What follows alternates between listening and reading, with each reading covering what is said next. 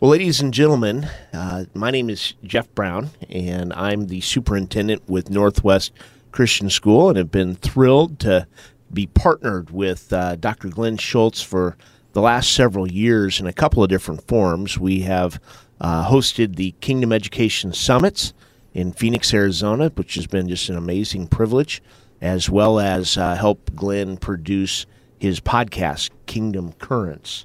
I wanted to let you know that the night before last, Glen was traveling and unfortunately experienced a stroke. And uh, the prognosis, as I understand it, is positive. He does have a, a long road towards recovery.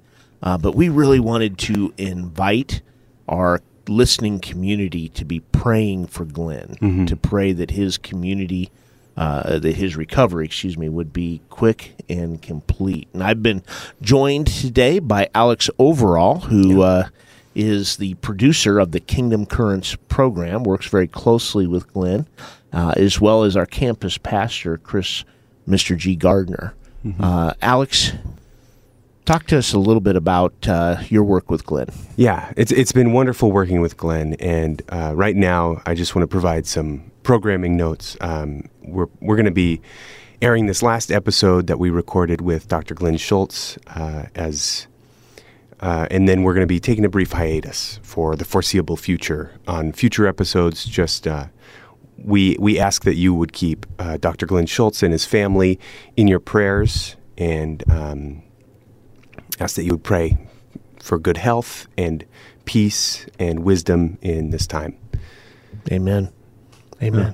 Gee, would you do us a favor? Would you uh, yeah. mind praying for Glen? Yeah, we'll pray for, for, for him and his family. So let's let's pray together. Father God, just um, thank you for uh, a man um, who has been faithful, a man who is uh, has a an amazing legacy uh, of of education in his schools that he's been a part of starting, in his schools that he's been part of running, um, in his family. Um, God, I just pray right now that you uh, uh, be with him uh, and and as kind of cliche as it might sound, God, I know you hear it all the time, but you, you you have time for us and space for just be with doctors, be with his health, be with his um, recovery, and uh, and God, I do thank you again for his message uh, of you, his message of your kingdom, and uh, that message has been going for a long, long time, and we just ask that it would continue to go.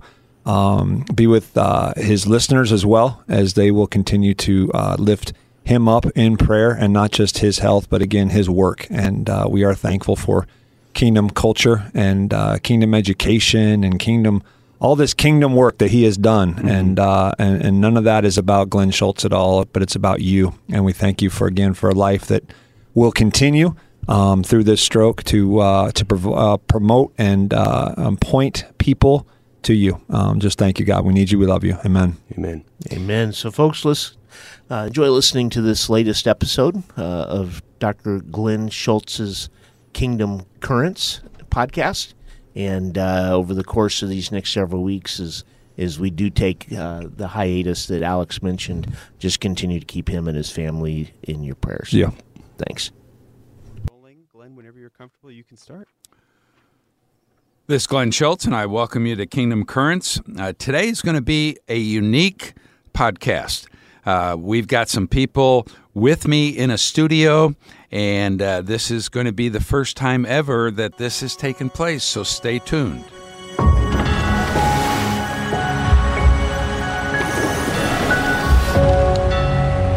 Again, welcome to Kingdom Currents. Uh, it's been over a year since I started this podcast. And I started the podcast on the suggestion of Dr. Geoff Brown at Northwest Christian School in Phoenix. And then uh, Alex, uh, who is also on staff there at Northwest Christian, has been the producer uh, of my podcast. And uh, today, I'm actually in sunny Phoenix, where it's uh, only been over 110 for about 28 straight days for highs. Sunny, sunny may be a little bit of an understatement. and uh, we we just completed uh, our fifth Kingdom uh, Education Summit, the second of this year. So uh, we've now done our two summer summits, and one was hosted here at Northwest. And so while I was on campus, I said, let's record a podcast, let's record a couple episodes. and, I'd like to have Geoff in with me and Alex in with me, where we can talk about uh, the journey that we've had in kingdom education and uh, what has come about is Alex, if he's had to listen to every single one of my podcasts, and uh, I don't know if there's anybody out there listening that has done that. Well, he's he was obliged. I opted in to listen, Okay, so I get all right. a little bit of extra credit there. So uh, I, I want to welcome you, Geoff, and welcome you, Alex, uh, to the podcast. Thank you very much. Yeah. So, Geoff, tell me a little bit of your connection with me through Kingdom Education because we didn't meet personally until a few years ago. Well, so we, it actually goes back even further than that. I I came up through uh, education in the the preparatory private school environment. So I was the headmaster at a an area private school, uh, and I, I did that for for a, a pretty good number of years before God brought me to Northwest Christian School. And as I transitioned uh, from from this other private preparatory secular environment into the environment of Northwest Christian, God used a couple of books to really um, direct my steps to to reorient my thinking. Uh, the one I'll mention is by David Platt. It's a book called Radical Oh, yes, I've read it. great book, very challenging, and and essentially, David Platt asks the questions: What if the hard statements of Jesus are just essentially true? What would our lives look like if if we lived our lives in this way? They'd be radical, and so that was a really good book.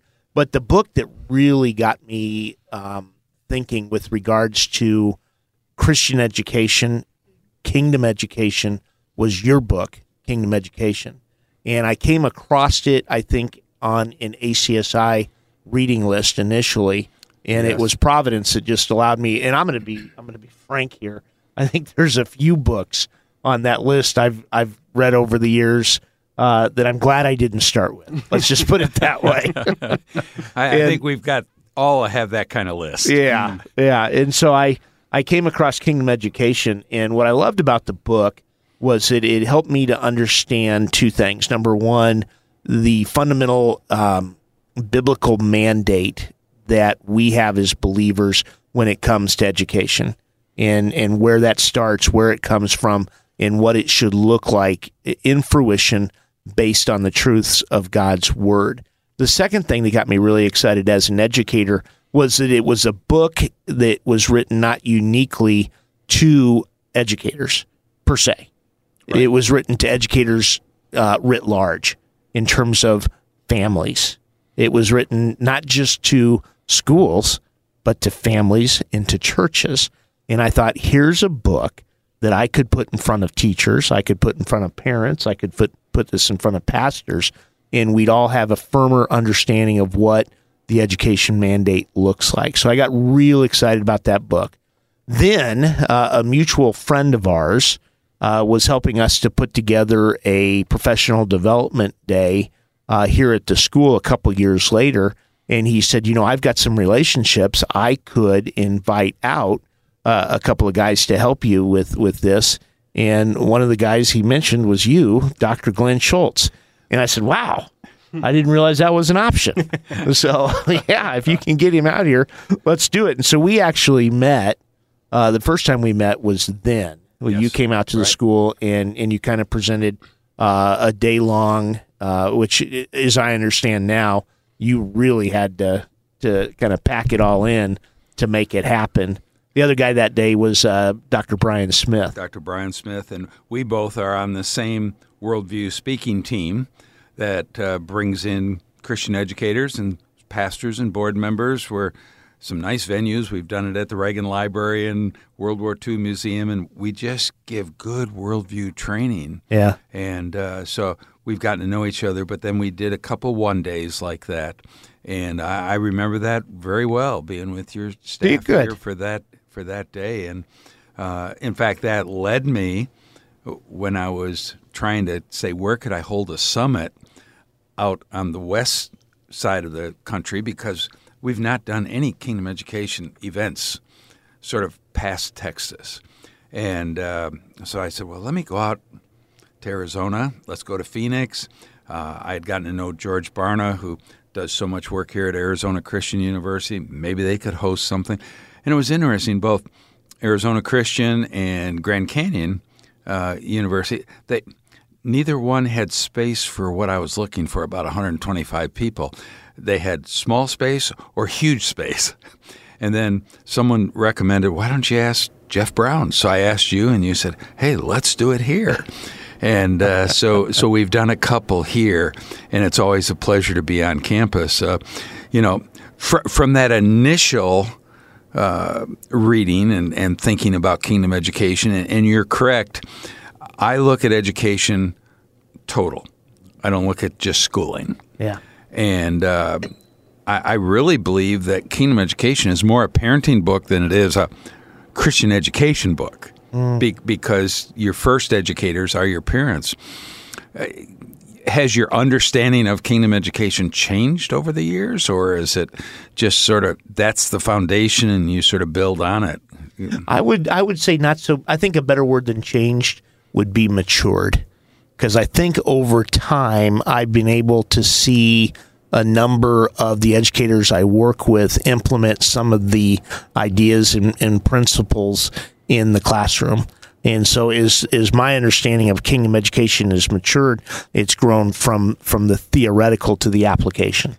You know, what does I get? You know, so now I've been at Northwest Christian for this is going to be my 14th year, and so I began asking the question as I as I studied the book, and and really what I love about any good book is that it brings you back to the good book, and that is God's word. And so as I as I looked at the scriptures you pointed me to, as I looked at the different things that that you point out in in the book, I began to say, okay, what does this look like fully fleshed out in an elementary school classroom? What does it look like in a middle school classroom? Uh, you, you know, one of the things I'll give you kind of an example is in the first um, summit, or not summit, the first meeting that you did here on campus, you made an offhand remark. I think it was an offhand remark about uh, school websites and and it was kind of a humorous remark, except to everyone in the room, except for for me, because it was a it directly applied to our school website, and so I realized then I, I pulled in our web designer and said, "Quick, change this before Dr. Schultz sees it." I go out on Christian school websites to see what they're saying. Yeah. Uh, because we all say, "Oh, you know, we're we're focused on God's word and things like this," but then when you go on the website, you don't find anything about that. Yeah. You, you find all about academic excellence and mm. you know how how many students go on to college and how many state championships they have, and I'm saying, well, wait a minute. We're saying we're Christ centered, but there's nothing there about Christ. So now, Dr. Schultz, I would proudly recommend that you go to www.ncsaz.org and you will be proud of what of what you find there. you know, and uh, you know, and, and that that I think is so true as I've grown in it and understood it because I've always just wanted that desire. I've said, God, tell me how we're supposed to educate kids. Yeah. because I, I I've always had that desire and wanted to build that, and and and so. You know, it, it keeps growing and growing with me and that kind of thing. Now, you've also, this past summer, you did something with your staff and even parents related to Kingdom Education. Share a little bit of what you did there. So yeah, every year we, in an effort to really um, see the spiritual vision, or you know, a better word would be momentum. You know, you end the school year with a certain amount of energy and, and excitement, and and you've got all this pent up uh, momentum, and then suddenly you hit the summer, and it's like you hit the brakes, and and all that energy dissipates, and and we wanted to establish something that would keep the momentum spinning throughout the summer. And so years ago, we we came up with a we a program. We we're the Crusaders, and so we we came up with a program called Crusaders Charge into Summer Reading, and we uh, we identify a book that we want to, and it might be a book that that an author has written, or it could be uh, a book from within Scripture. Uh, one summer, we took the uh, students and the families through all four Gospels, uh, one chapter per day, and and we we put out videos and podcasts to complement what we're reading together as a community. and and then we come up with our annual spiritual. Our student leaders, uh, I put them together in a room. I give them lunch, and I say, okay, come up with our you know based on what you're hearing, based on what you're reading, in this this kingdom you know focused effort, this Crusaders charge into summer reading. What do you think God is leading us to to really be attentive to this this year? And these are students? These are students. And I actually I, I I have such respect for this process that I pull myself out of the room Hmm. because I find that I hmm. come in with opinions and predispositions and biases and it never fails. These students hear from I'm convinced hear from God directly and and help choose a scriptural theme. Hmm. And they also choose the the spiritual focus for the year. And so this summer, you know, there is so much confusion in culture. We are seeing the wheels come off in public schools in our area, and we've got a waiting list right now that is 700 students long. Oh my goodness. and we've got students and families. And and what we're finding is that with with all of the fervor to get students into Christian schools we're we're kind of losing our focus on what does it mean to be a Christian school? What does it mean to what does that partnership between home and school look like? So I wanted to go back to the basics this summer and really establish within the understanding of our families and our students and our teachers why are we here? Why are we here? What are we doing? And so Kingdom Education was the perfect book.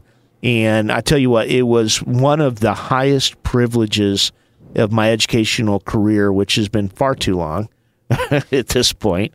But one of the, the most unique privileges I've ever enjoyed was to have you uh, with our school community walk through, and we did this in the in the form of, of our school podcast, Kingdom Culture Conversations. Uh, you and our campus pastor unpacked different aspects of that book, and over the course of seven weeks, led our families, our teachers, our students through what is a kingdom education. What are we What are we doing at home? What are we doing at church? What are we doing at school?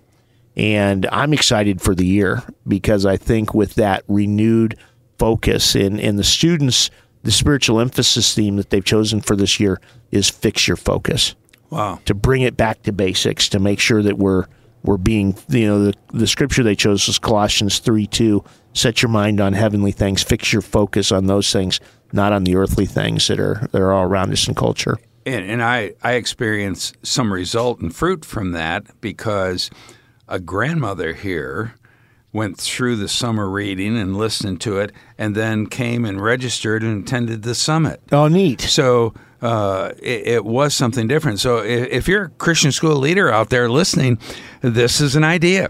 Uh, and I'd love to help you with it. Uh, it was fun. We we recorded, you know, seven podcasts, uh, and we just introduced sort of each chapter or each section uh, as the parents were reading it, and then they'd go through it and we'd highlight different points. So they not only were reading, they were getting my focus on it and, and some discussion. And, and it, it, it's another way of getting the message out that the home church and school has to be united. Uh, also, here in the studio is Alex. Alex he has had to listen to every one of my podcasts because he is the one who's been tasked with the job of taking what I do in the raw and putting it together and producing it and putting it up online to the different uh, podcast uh, uh, platforms that are out there uh, because we are uh, on all of them, uh, whether it's Apple or uh, I guess iHeart or whatever they are, you can find it. And um, Alex, as you've listened to everything and seen things, what are some thoughts that you've had? Because we've never had opportunity to sit down and talk and say, "Hey, what do you think about these podcasts?" Yeah. Yeah. Well, I'd like to first preface with the fact that my worldview and understanding of Christian education was flipped on its head when I first started listening to you. And I concluded pretty quickly after the first few episodes of producing for it that I felt robbed of a biblical Christian education in my uh, being in a public government school.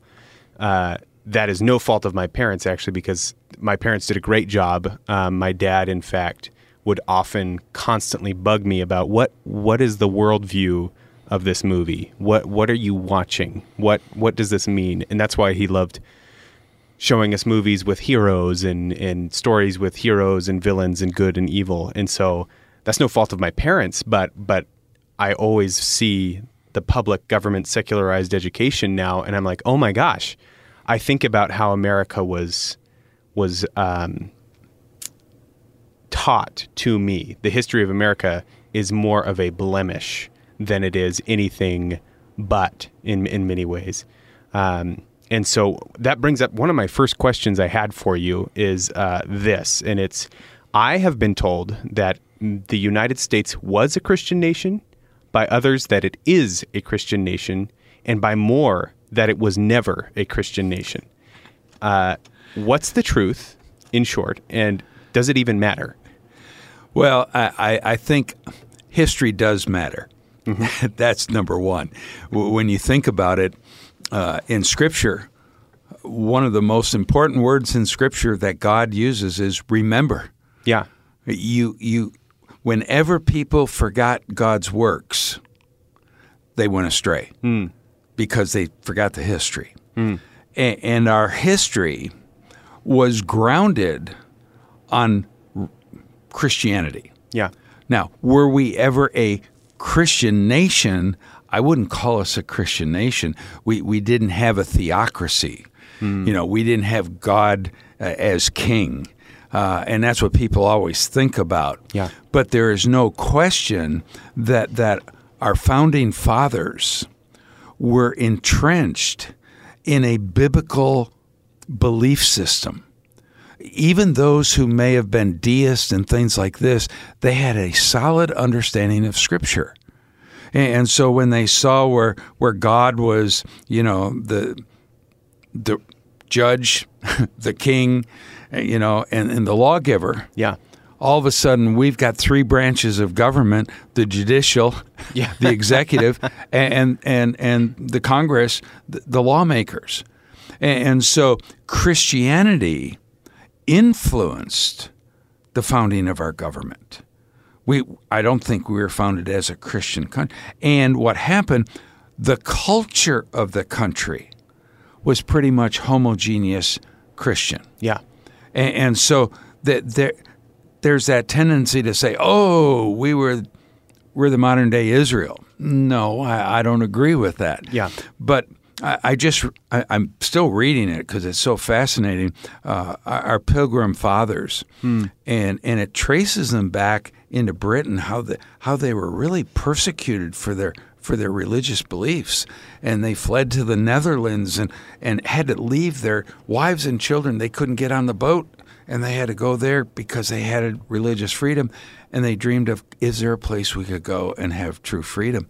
And so they came in over here Yeah. and they ended up on, in Plymouth and so so I, I- think that's the case now what has happened well let's just let's just take our legal system mm-hmm. uh, Blackstone was one of the law books that every judge and lawyer studied, and Blackstone based law on the Ten Commandments. Oh.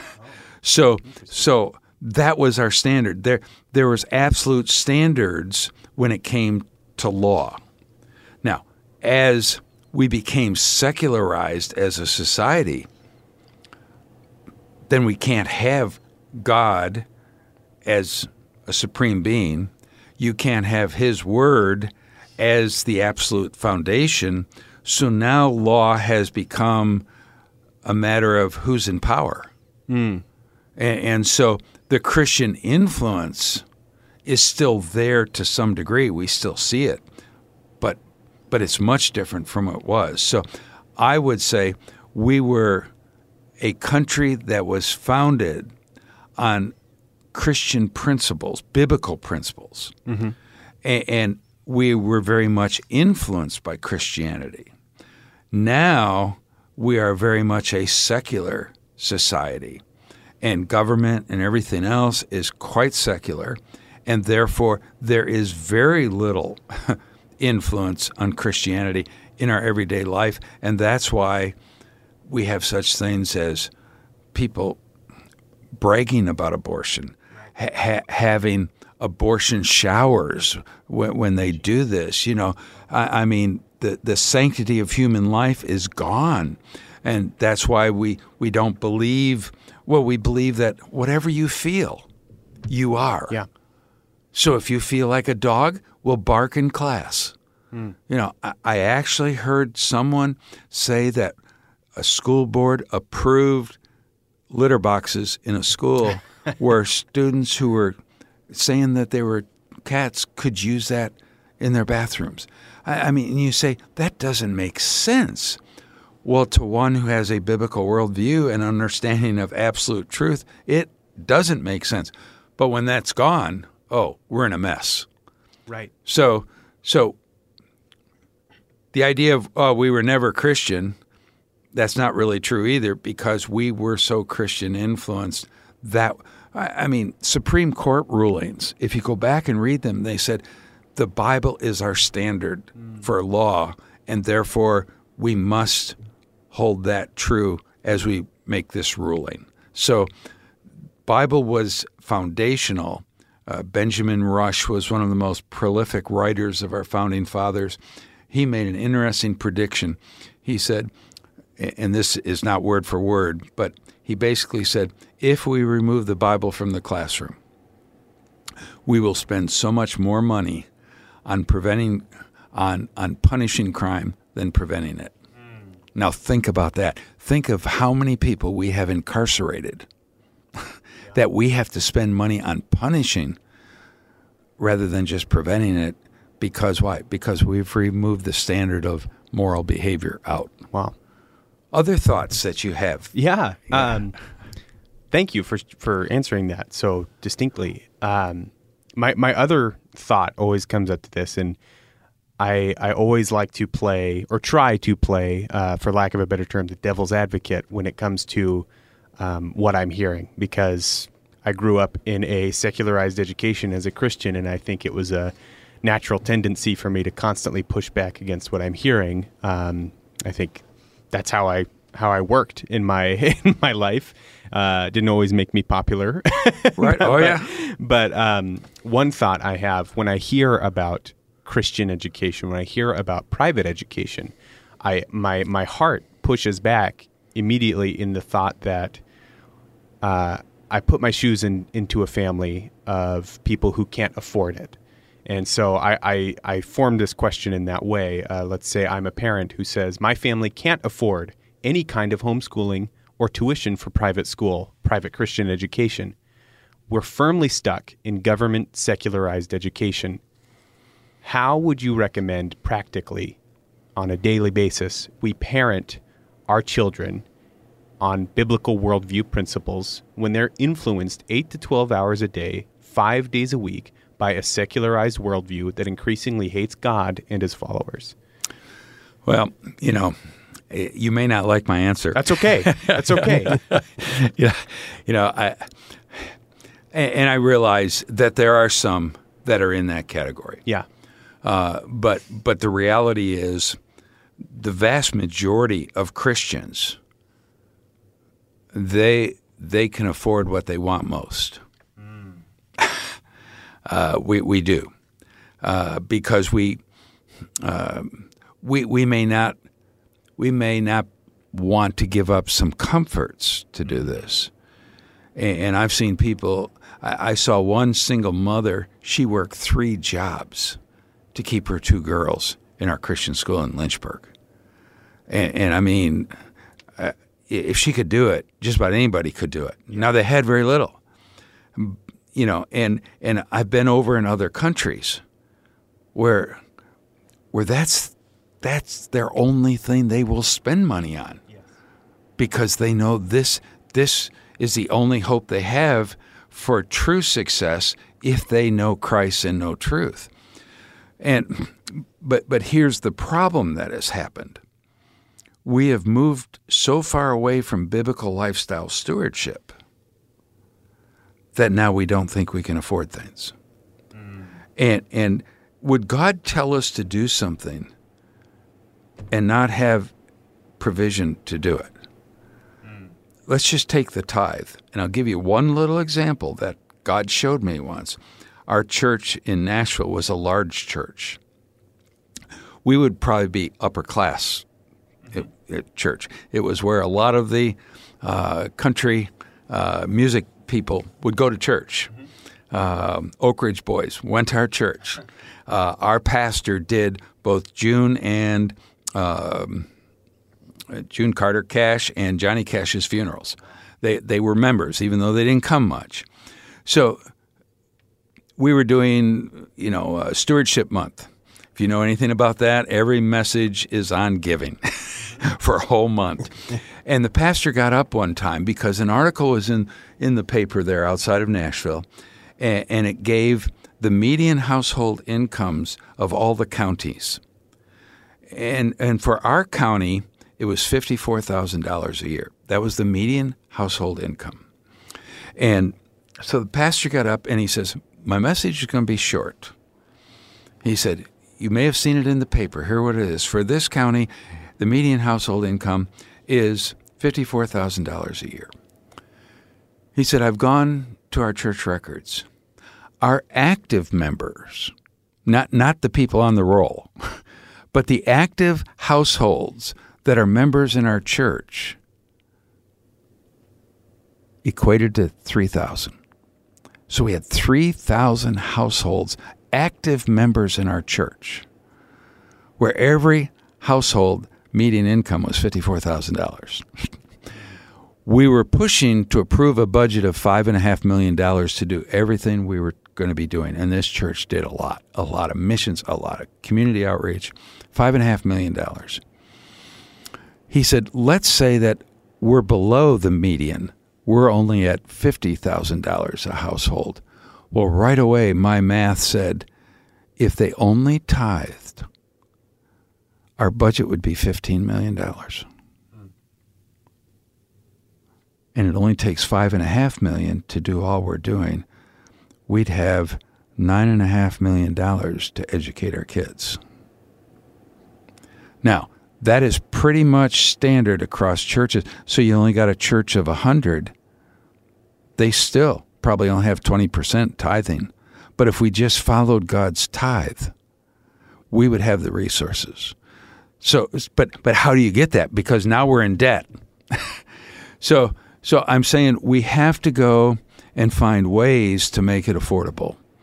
Uh, yes, a lot of tuition tax credits are coming in that's helping a lot of Christians be able to afford it uh, under in different states. I've worked with them, but but I've also seen some some unique ways. I, I saw one small church, a Hispanic church, where the church they were meeting in had a Christian school, and the pastor got up one Sunday and he said, "Are there any families who would like to put their kids in the Christian school at this our host church?" And there were four. And he made a commitment to them. He said, if you tithe, we will pay your tuition until we run out of money. At the end of the year, they had $1,000 more in the bank than they did at the beginning. And those four kids had gone to Christian schools. And he expanded it the next year. And, and so, again, we've got to, and, and and sometimes we have we have put we have put price and cost on things that are simply traditional and not even biblical and it's costing more than what we really need to cost because we could cut some things out Yeah. and I, I know that's not a simple answer No, that's but not. but that's that's the reality of it if how do we get back to biblical lifestyle stewardship and we could afford it Yeah. So I'm hearing that it, it's a lot of a lot of this is on parents and families choosing what they value for their children. that that is a lot of it uh, yes And what do you say to parents and teachers who don't value private and homeschool education, who see it as a way that leads to, and I've heard this before, I don't believe this, but I've heard this that private education or homeschooled education leads to kids who are uh, socially strange or sheltered, I'm putting that in air quotes, or different. What is your response to those fears? And what is your response to people who use that as an excuse to avoid putting their kids in a biblical worldview Well, education? You know what? They may be different. Yeah. you know, because they're going to have a different lifestyle because they're going to think different. They they may think biblically, Uh, so they may be different. Socialization, uh, yeah, Geoff and Geoff, you you join in anytime because you're in the trenches too. But yeah, I you know I I see when Christian education, when kingdom education is done right, it's done in an outward facing direction because that's one of the things we have to recognize as Christian educators is when Jesus launched the Great Commission, he didn't say, okay, first thing we got to do is we got to found all these Christian schools. That was the inevitable result of what he did say. He said, go go into all the world. And the most effective way to do that has been through Christian education. And I can point to our school in particular, we are deeply invested and involved in some of the, the poorest schools, public school districts here in the state. We've seen uh, students that just traveled to Rwanda to serve in a Christian school there, Costa Rica to serve uh, Mexico, and and really within our community, our students are very outward facing. Last week, I was with a group of students uh, at, at St. Mary's Food Bank, and what when Christian education is done right, it's not insular. It's not let's put these kids in a bubble and let's protect them and batten down the hatches. It's not that at all. What it does is it does exactly what what Jesus said in Matthew 28, go into all the world. And when you do that, your kids are not sheltered. As a matter of fact, you can't do it without some level of risk, without putting them in harm's way. And and that's one of the the calculuses that we have to make as a, as a school. Are we willing? Are we able? Are we uh, willing to put our kids in in places where they're going to be formative environments? And I'll tell you, there was one time we were in Haiti, uh, a little village called Haute Faye. And I remember uh, very clearly when we were handing out water uh, purifiers, and our kids were stunned to discover that the number of water fire water purifiers we had didn't meet the needs of this community. Haute Faye, they had a single well, and the well had been polluted with cholera. And so these kids came to understand the desperate need of this community. And we we saw basically a little mini water riot break mm-hmm. out in this community because there was so much energy and excitement people that wanted these water purifiers with desperation. And so we drove the kids into the next community and we sat down we debriefed it. And these kids were forever changed by what they had seen that day in this small Haitian village. And so when you take a look at the, the students, for example, uh, that are coming out of out of Northwest Christian, a school that is fully focused on what I call missions learning, these kids are not insular. They're not protected. They've seen the world. They've been formed to understand that they are not biological, cosmological accidents. They are they are God's plan A for being the difference makers in culture and in the world. And I understand that there are some environments where, where it's insular, where where they, they do a far better job of protecting and sheltering the kids than we do. But I just don't think that's our mandate. I think I think it's the exact opposite. Go. Uh, I, I would put it this way, Alex. Yeah. Scripture does say we should protect our kids. Mm-hmm. Children are formative, and you've got to go and protect them from lies. You've, mm. h- how much Scripture does it say stay away from false teachers? Mm, all the time. Yes. So we have to protect them. But the goal of protection, that's the key. The goal of protection should never be sheltering. Mm. It should be preparation. Which I've heard you say before. Yes. Yes. And and i- it's true because and and number one, you can't shelter a kid from the world today. No. No. So so that's impossible. well said. They, they, they're going to get it, but but we shouldn't just shelter them. See, we should be preparing them to be culture changers for Christ. The salt and light concept. Salt and light is being in spiritual warfare because you're going against all the lies that this world is throwing at you and confronting it with truth. Well, a five year old can't do that. But so we protect them from those lies while we prepare them so when they get to a certain age, they can go and say, wait a minute, that's a lie because here's truth. And, and so it, if they come out where they can't do that, then we've sheltered and we haven't prepared. Uh, you've probably heard it on other podcasts. I use the term fit for battle. that these kids need to be fit for battle. And and I've used my wife and I we use numbers where they numbered the children of Israel and in 11 of the 12 tribes they numbered their men 20 years of age and older who were fit for battle. Now, does that mean that when they turned 20, they were automatically fit? No, I'm convinced they were prepared. And, and God was saying, hey, by the time they're 20, you better have them ready. Now, now they weren't just going out and fighting physical countries. Those countries represented pagan ideologies, and they were having to go out and fight against that. So by the time our kids were 20, we wanted to make sure that they were able to be salt and light, that they saw it in us, that we had protected them from those false philosophies when they're real young. As they got older, we, we started teaching them why these are false and what's true and how to take a stand against that so they're ready to go out and fight.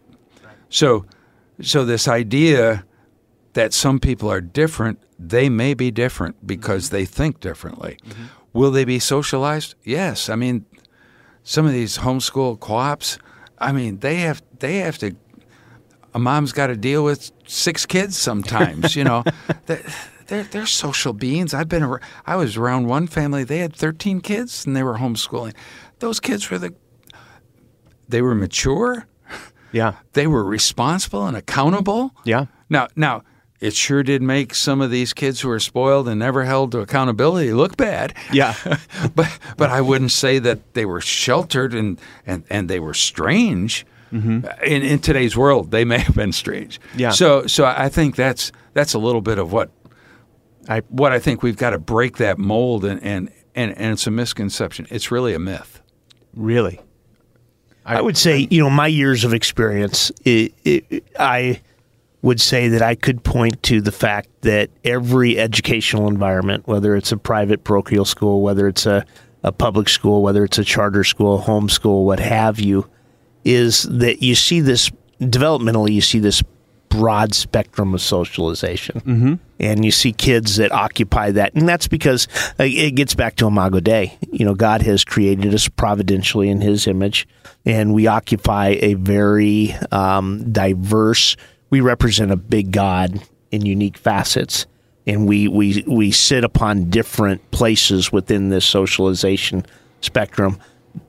In terms of frequency or the density of certain levels of socialization, I don't think you can point to any substantial difference. I have yet to see the study that says, for example, uh, despite the uh, the stereotype of a homeschool student uh-huh. being a little quirky, uh-huh. I, I, don't see that. I I see the same spectrum represented in, in terms of socialization in independent of the environment that I'm in. I see them both. I see highly socialized kids for whom socialization, too much socialization, is a problem, and then I see some that are under socialized. But I see that independent of the environment in in all forums. Well, I think there was a, a podcast that I, I, sort of addressed a little bit of this uh, back a while. This whole idea of adolescence. Mm. It, it's only been since about the 1940s that that there was a social group called adolescence. You were either a child or an adult. Mm. That's what you find in Scripture. Yeah. And, and by the time a Jewish child is 13 or 14, they're considered an adult and they even know their calling. Yeah. And, and but what has happened?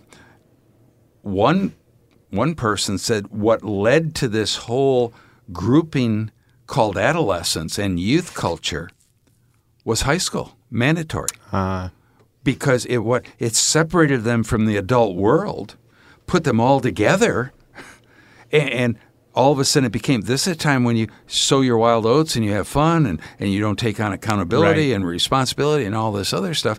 And and then that's grown where now there's emerging adults who are up in their 20s and they still don't want to be adults. Mm-hmm. I, I had a granddaughter uh, a little while ago tell tell my wife say, "Well, Nini, uh, I'm adulting today." you know, and I hate that term. Yeah, yes, you know, but but, but but that's the whole concept. They're Yeah. saying, "Oh, I'm not ready for it yet." Well, so you're a teenager? No, no, don't call me a teenager. Yeah. So so see, uh, you know, I, I would say those who are shown, hey, you're gifted by God, you have accountability, you have responsibility, and they assume them, they are more social than those who are just put into this group. We put we had to put um, uniforms into our high school after I got to Sherwood, and they had passed the guidelines. We were going to go to all uniforms, but here's what they did: they decided to do elementary one year, middle school another year, and high school the second year. So these high school kids were building up all their arguments, okay? and, and and when it was getting close, uh, you know, parents were complaining and everything, and a group of high school students came in and they they sat down with me and they said, Dr. Schultz, we, we want to talk to you about uniforms. Do you realize you're s- destroying individuality? And I said, really? Well, explain that. So they started, well, well, we, we dress as part of our individual personalities and, and you're destroying it, making us into just, just cattle. And it was getting ready to, for the bell to ring. And uh, so I said, Would you students come out with me? And we stood in the hallway where the high school classes were, and the bell rang, and everybody comes out. And I said, Now, I want you to look in this hallway, and I want you to identify anybody who is different and individual in their dress. And they looked at me and they said, Well, you're the only one that's different because I had a shirt and a tie on. Mm-hmm. They were all in uniform mm. they were all in the youth uniform. Hmm. So it wasn't individuality. But, but but see, those are the things you've got to teach kids. Thank you for letting me poke. I realize I poked a bear when I have a private private school superintendent and a biblical education scholar in the room, and I say, "Doesn't that make quirky kids?" so I appreciate you both answering that question with grace. Well, And listen, patience. you know, Alex, again, I want to thank you for helping keep this podcast going. It's been a pleasure. and uh, Geoff for, for sowing the seed and saying, "Hey, you've got to start a podcast, and here's what we'll call it, and things like this." And uh, I also want my listeners to know this school does a podcast, and what's it called? Tell us. It's called Kingdom Culture Conversations. I've heard of that podcast. I, I think Alex probably has to do something with that. He sure does. He sure does. And- we have every Monday we have a conversation that has to do with biblical worldview and something in the culture. And we started this podcast right around the return to school from COVID closures. And what we discovered is we we were mandated to close the school in March. And we did, but the kids that we sent away in March were not the same kids that came back in August. They had changed during, if you remember that summer, the summer of yes. 2020 Yeah. there were so many things that happened culturally and we recognized as these kids came back to the classroom that we needed to get around the front of that and so we we brought in experts including uh, you you came in you've come in a few times and and helped us to address the cultural issues the questions that kids were asking and uh, it's been fun So you know. Now, don't stop listening to Kingdom Currents, but uh, add Kingdom Com- Conversa- kingdom culture conversations Culture Conversations. You can find that out there on all the podcast things. And I would say this, Glen. I would say that if you have if you have the opportunity to listen to one one podcast per day, it's not Kingdom Culture Conversations. it's Kingdom Currents. well, I, I've just been on it a couple times, and we've hit some pretty heavy issues, and, and Yeah. we've done it with with lightheartedness at times, but really bringing in serious truth. So I do encourage you to to tune into both of these uh, uh, uh, podcasts because uh, we're just trying to get a message out to help parents, to help church leaders, to help Christian educators, to, to know how to educate uh, children biblically. So until the next time, may God bless you as you follow God's plan for educating future generations.